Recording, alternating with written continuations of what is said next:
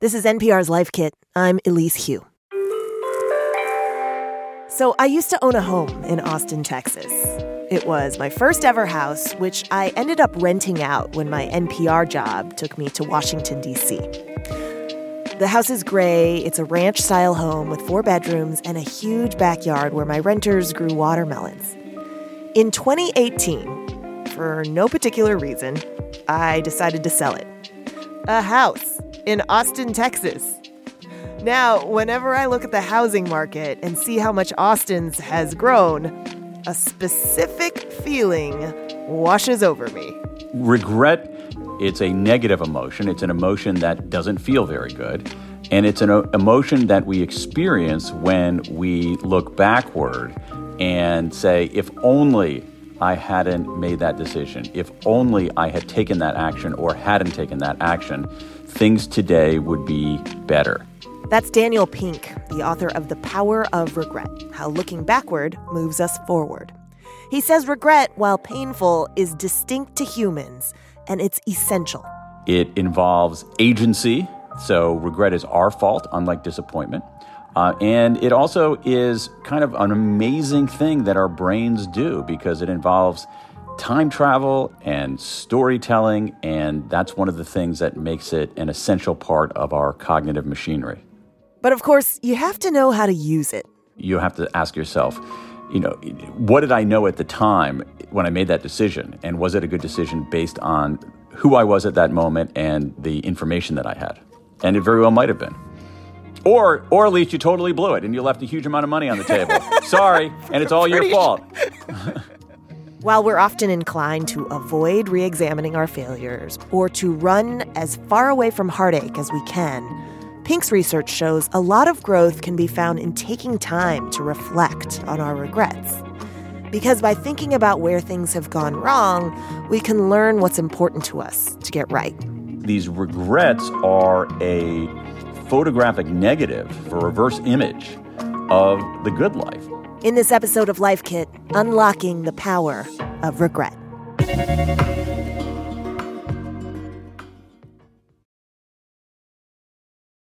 All right, now that we have an understanding of regret, you wanted to dive in deeper and write and research a book on this. And in order to do so, you needed a lot of data. So tell us about the World Regret Survey.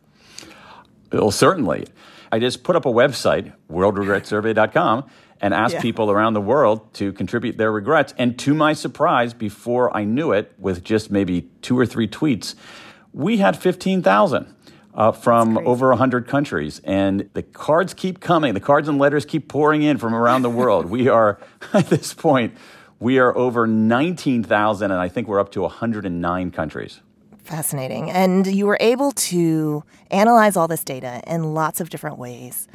Among the many findings, you found that regrets of inaction outnumber regrets of action, something like two to one, and regrets of inaction last longer. Can you give us an example of regrets of inaction? And what do you think explains their endurance in our hearts and minds? So a regret of inaction is a regret about something you didn't do. And I'll give you, you know, a fairly common one where people said, oh, I stayed in this lackluster job, and what I really wanted to do was start a business, but I never had the guts or the gumption to mm-hmm. do that. Okay, so it's a regret of, of, of, inaction. And one of the things you see, and this is not only, you, you, this is pretty widespread. I mean, there's 60 years of academic research on this concept of regret that found the same thing. And basically, what it shows is this when we're younger, we have about equal numbers of action regrets and inaction regrets, regrets about what we did and regrets about what we didn't do. But as we okay. age, the inaction regrets take over.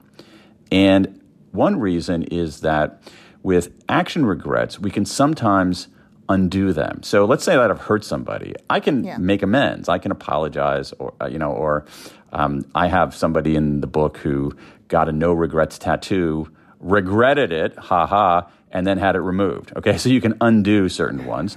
Other times, you can take some of the sting out of it by doing what logicians call a downward counterfactual and what I call at leasting a regret, which is uh, uh imagining how, sort of finding the silver lining. So I have many in the database uh, from people, mostly women actually, who say, oh, my big regret was marrying that idiot, but at least I have these my two kids. great kids. Yeah. yeah, exactly. Now, with inaction regrets, you can't undo them. you know, it's metaphysically impossible to undo them. and so they, they stick with us, they linger, they haunt us in a way. What's your takeaway from that? Given the power of inaction regrets, yeah how should we act differently? I think that a, a, lesson of inaction regrets is that in general, not in every single circumstance, but in life in general, we should have a bias for action. Uh, one of the big categories of regrets that you see are boldness regrets. If only I'd taken the chance. Uh, if only I'd asked out that person on a date. If only I'd traveled. If only I'd spoken up. If only I'd launched a business. And I just I think that in general we should have a bias for action because we overstate the amount of risk and difficulty sometimes. What's more, I think there's a, another reason is that sometimes we, just in my, my own view, I think we plan too much and act too little. Sometimes we don't realize that action is a form of knowing, that we can figure stuff out by doing it. We always want to figure stuff out in advance and then do it, but it, life doesn't always work that way. And so sometimes acting is a form of figuring out.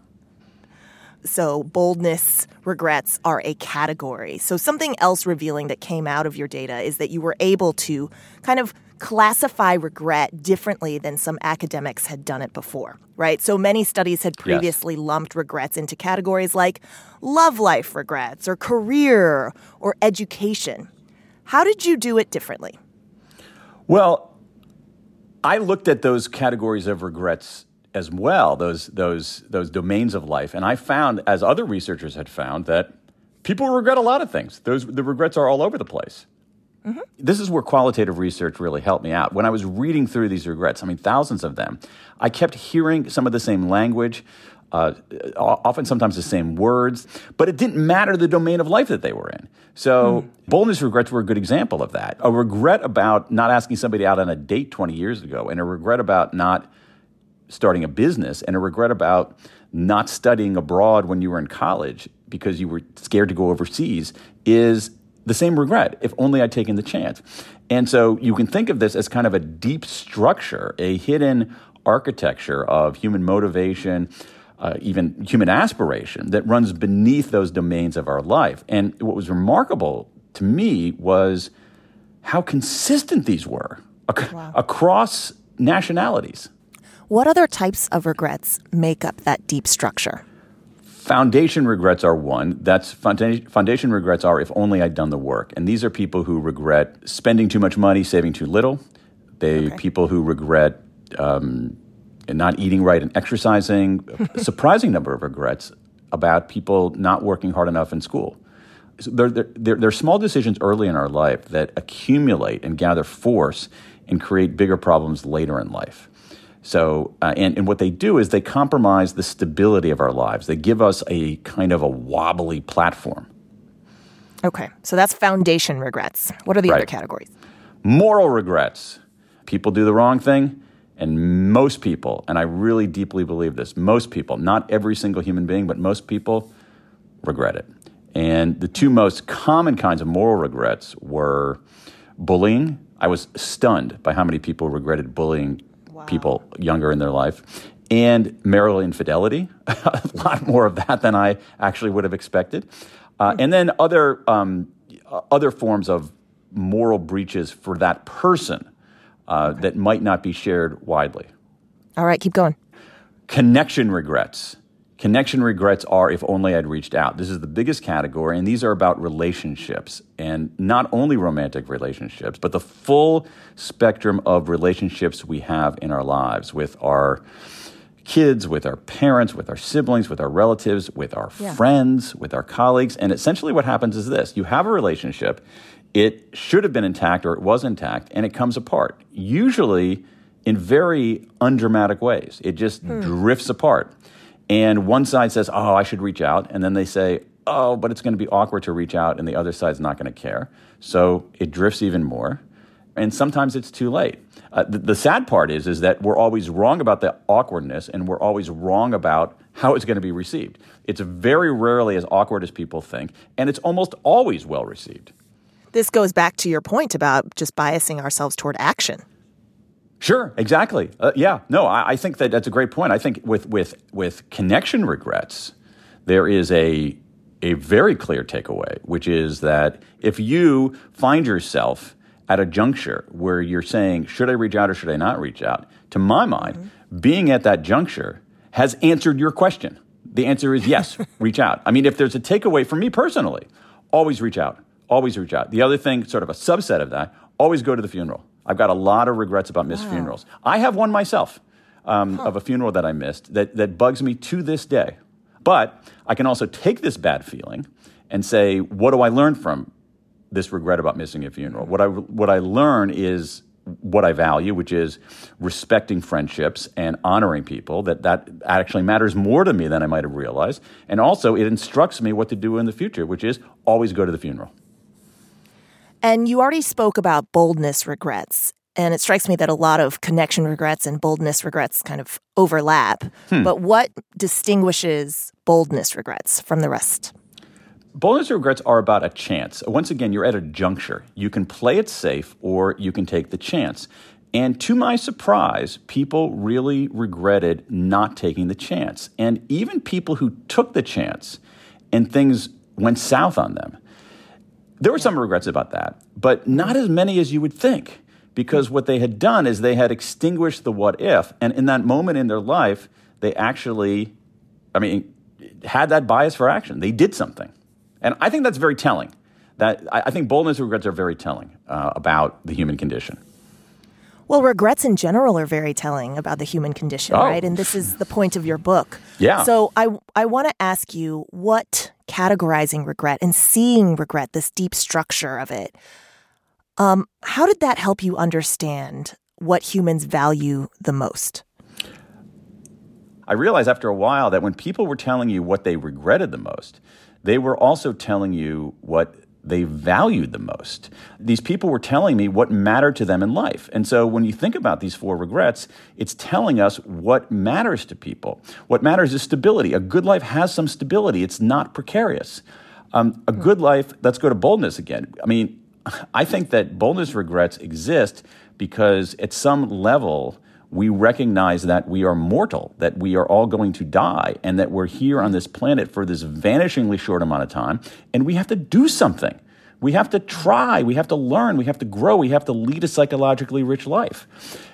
Moral regrets, I'm convinced that people want to be good. And, but a good life is a, a life where you are doing the right thing. And finally, what do we want out of life? We want love, and not only romantic love, but a broader notion of love that encompasses the love we feel for everybody in our lives.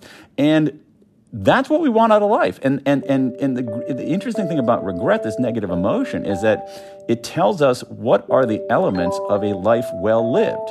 And if we know that, we can anticipate our future regrets and steer ourselves so that we you know, chill out about almost every other decision, but make the right decision when it comes to these four categories.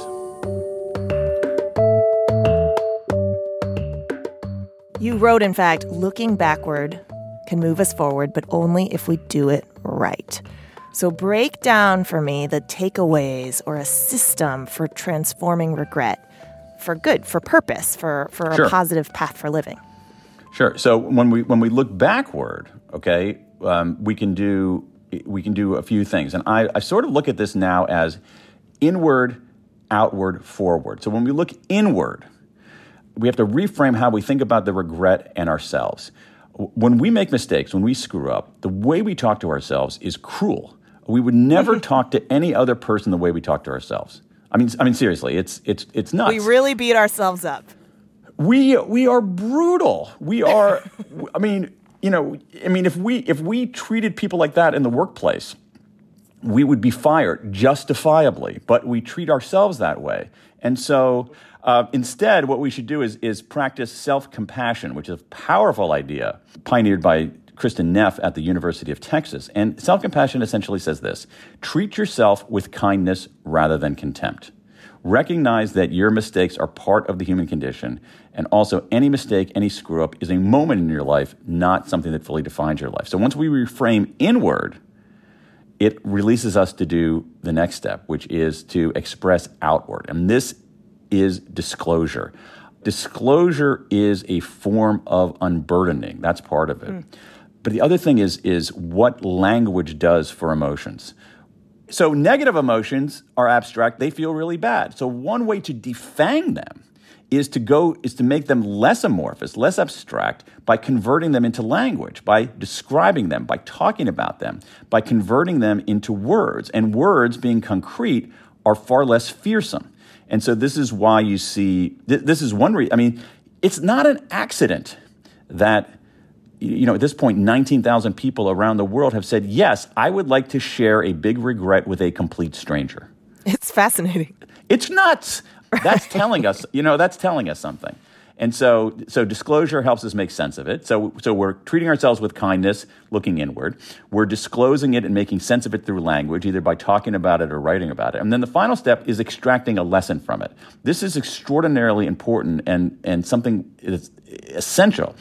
However, we're pretty bad about extracting lessons for ourselves. So what you hmm. want to do is you want to get some distance. You want to you want to zoom out and and think about yourself at some level as another person. So there there are goofy things like, and there's a lot of research on this, talking to yourself in the third person.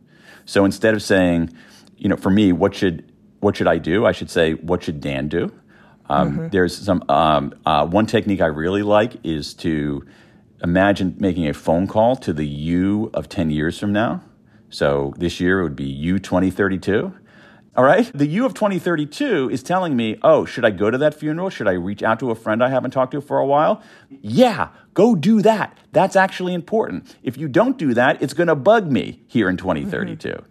And so, so, so, so getting that distance from ourselves. What's more is the single best decision making tool that I know of when you're trying to make it decide anything is, is to ask yourself, what would I tell my best friend to do? Um, people always know. And so this process, that's how we should deal with regret. But what's more, it's also how we should deal with other kinds of negative emotions. And no one ever teaches us how to do that. So as a consequence, we treat negative emotions more broadly in a really stupid way. We either ignore them or wallow in them rather than think about them. Yeah, and it seems like we're kind of fearful of them as Americans, that's for sure. Negative yeah. emotion, that is.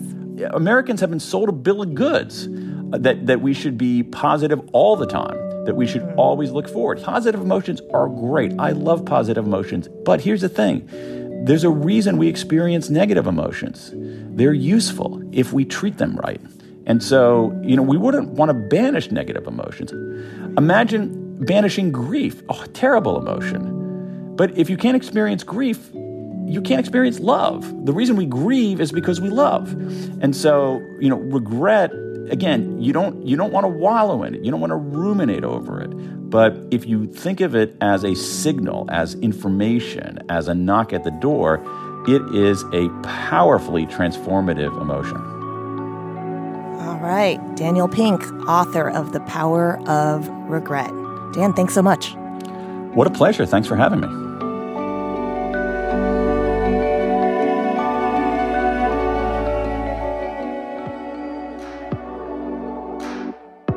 For more Life Kit, check out our other episodes. We've got one on practicing mindfulness, another one on grief, plus lots more at npr.org slash lifekit. And if you love Life Kit and want more, please subscribe to our newsletter at npr.org slash Kit newsletter. And now, and I love this part of the show, a completely random tip. Hi, this is Catherine Trojanowski from Portland, Maine. I'm a phlebotomist, and for kids who are apprehensive about getting a blood draw, sometimes I find it helps to tell them that it's going to hurt, but it's going to hurt less than stepping on a Lego, which helps put the you know pain in perspective, and it's less scary for them. Uh, thank you. Bye. If you've got a good tip, leave us a voicemail at 202 216 9823 or email us a voice memo at lifekit at npr.org. This episode of Life Kit was produced by Andee Tagle. Meghan Keane is the managing producer. Beth Donovan is the senior editor. Our production team also includes Audrey Nguyen, Clare Marie Schneider, Sylvie Douglis, and Janet Woojeong Lee. Our digital and visuals editor is Beck Harlan. I'm Elise Hu. Thanks for listening.